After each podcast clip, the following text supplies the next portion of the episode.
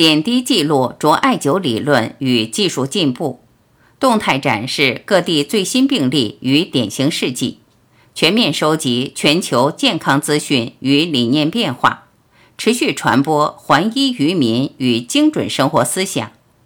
欢迎收听由河洛卓爱研究院编印的《烟火》，作者王进义。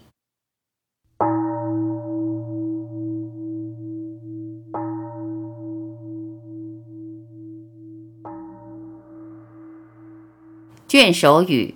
本期导读。如果说春是生的季节，那么夏就是长的季节。生如夏花之绚烂。死如秋叶之静美，这是生命成长的自然状态。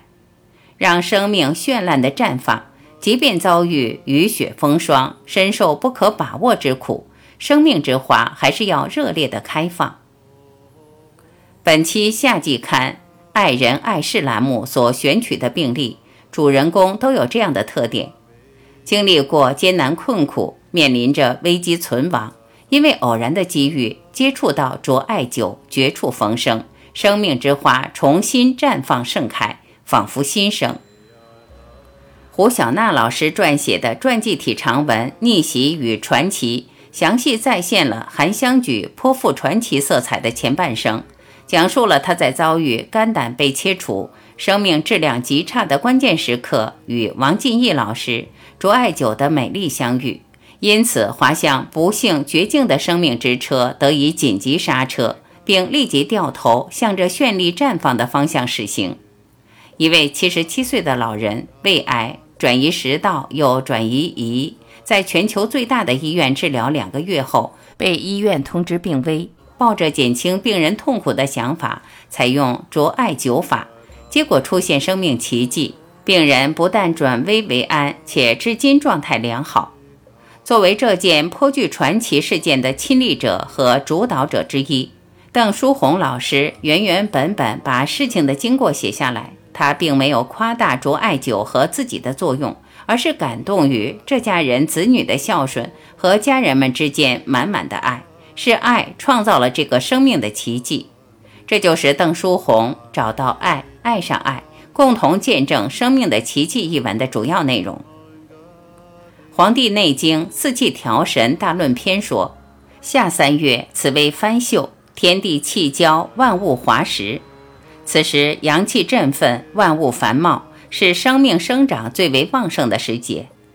做好夏季养生至为重要。夏季人体的生理活动处于最旺盛的时期，消耗亦最多，故应及时适当补充。”生命活动越活跃，越要有度有节，勿贪寒凉，以呵护好生命生长的阳气。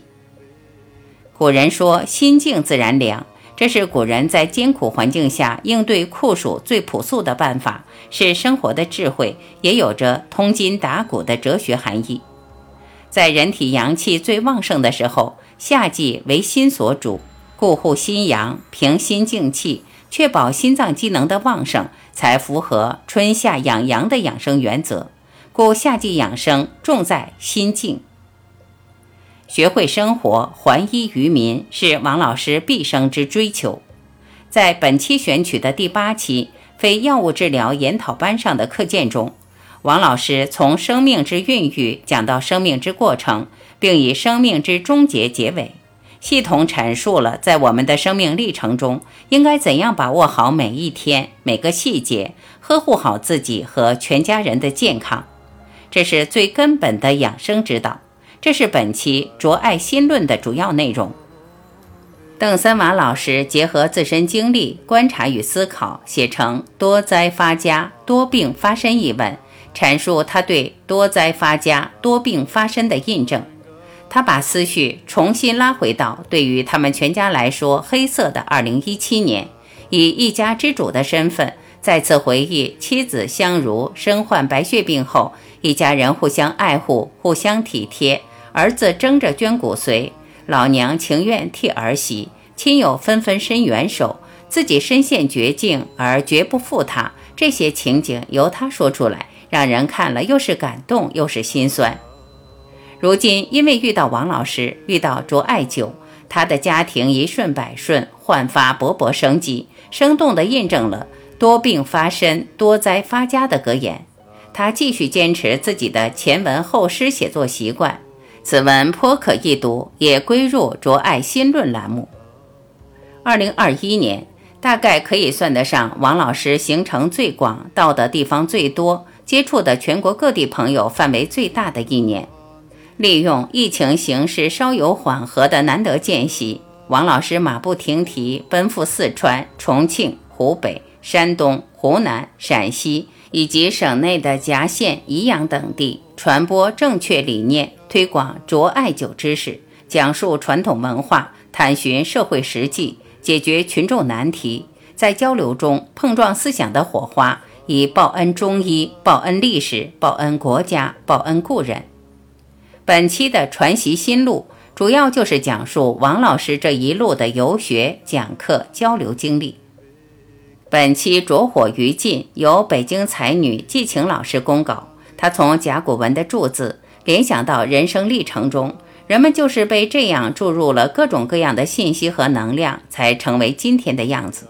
又联想到王老师做着艾灸过程中的专注，因此产生了穿透力。又想到了整体观、天人合一等等，最后又归结到全身心投入的去做艾灸，做任何事时，向对方倾注了我们的心神，同时也打开了接收天地自然能量补充的通道，让身体和心灵都更加通畅，便于我们更大程度的被注入。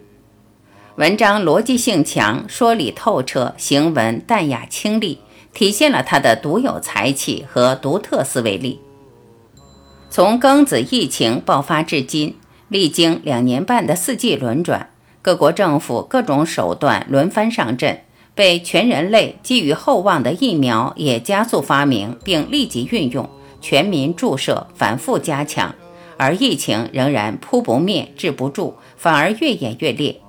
特别吊诡的是，越是现代化程度高的所谓发达国家，如美国发达地区如上海，疫情反而越发的严重。这其中难道没有什么值得人类反思的吗？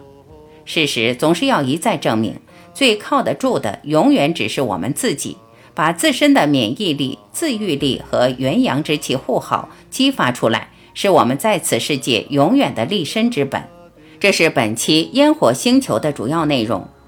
对比创刊号，您会发现本期内容增加了不少，字数比春季版增加了五成以上。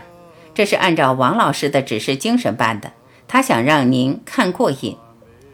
今日立夏，立夏未满，豆止于东南，蛙鸣声里，满园的瓜果正在努力成长。让我们带着对夏日旺盛生命的敬意，带着一份期盼，一份热爱，轻轻地打开吧。编者于五月五日立夏日。